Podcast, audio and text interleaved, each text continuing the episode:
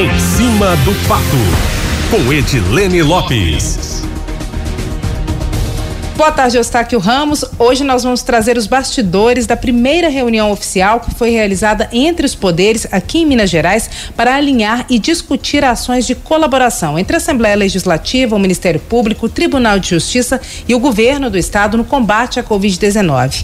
A reunião foi hoje cedo, a portas fechadas. Nenhum participante deu entrevista sobre o assunto depois, mas nós ouvimos alguns presentes para entender um pouco do que pode ser feito coletivamente em termos de recursos de remanejamento de orçamentos. Como há uma incerteza sobre o salário do servidor público estadual por causa da queda na arrecadação, muitos servidores têm questionado sobre a contribuição financeira de outros poderes. Se dentro do funcionalismo público aqui em Minas, por exemplo, só os servidores do executivo iriam pagar essa conta. Então, Eustáquio, nós fomos atrás dessa informação e vamos aos fatos.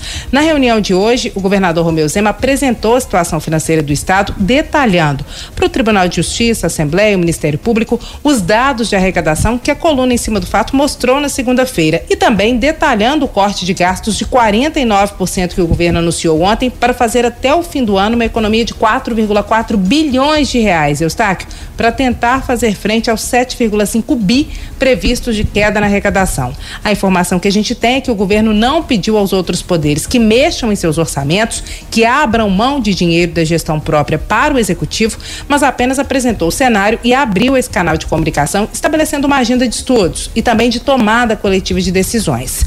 A Assembleia já tem aprovado leis fundamentais para a gestão da crise gerada pela pandemia aqui no Estado.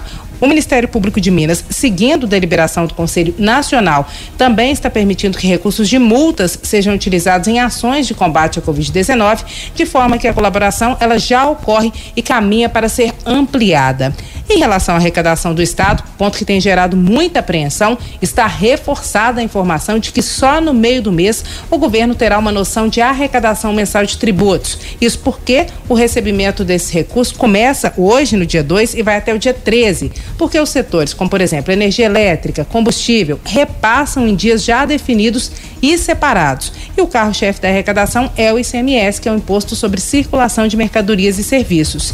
O governo do estado, para ficar claro para o ouvinte do plantão da cidade, tem a previsão de arrecadação de tudo que os setores venderam em março e emitiram nota, mas por causa da pandemia e do isolamento, existem dois problemas específicos, Eustáquio. O primeiro é que a venda de muitos setores caiu, e o segundo é que muitos empresários que venderam em março já informaram que não vão pagar o imposto porque estão usando os recursos para lidar com a crise. Com isso, a escala que era divulgada sempre no último ou no primeiro dia do mês ainda não saiu e nem tem previsão. E por que que nos meses anteriores o governo conseguia soltar a escala mesmo antes de arrecadar? Porque não tinha a inadimplência que deve ter agora e o mercado estava normal. Então a previsão de entrada era segura. E o governo do estado não quer anunciar uma data que não possa cumprir. Por isso está esperando a execução, a entrada do recurso. O que não significa, Eustáquio, que não vai ocorrer uma divulgação da data antes do dia 13, mas só a partir do dia 13, no dia 14, por exemplo, ou no dia 15, o governo do estado vai ter uma leitura da arrecadação total. O governo agora, Eustáquio, enfrenta o desafio de encontrar uma solução para pagar o funcionalismo de forma geral e também para cumprir o compromisso com a segurança pública, já que um acordo foi firmado no ano passado e previa que a partir deste mês os profissionais da segurança recebessem o salário integral no quinto dia útil, ou seja, na terça-feira da semana que vem. Inclusive, o deputado Sargento Rodrigues, do PTB, entregou um ofício ao governador Romeu Zema na Assembleia hoje de manhã, cobrando uma manifestação pública do do governo em relação ao cumprimento desse acordo.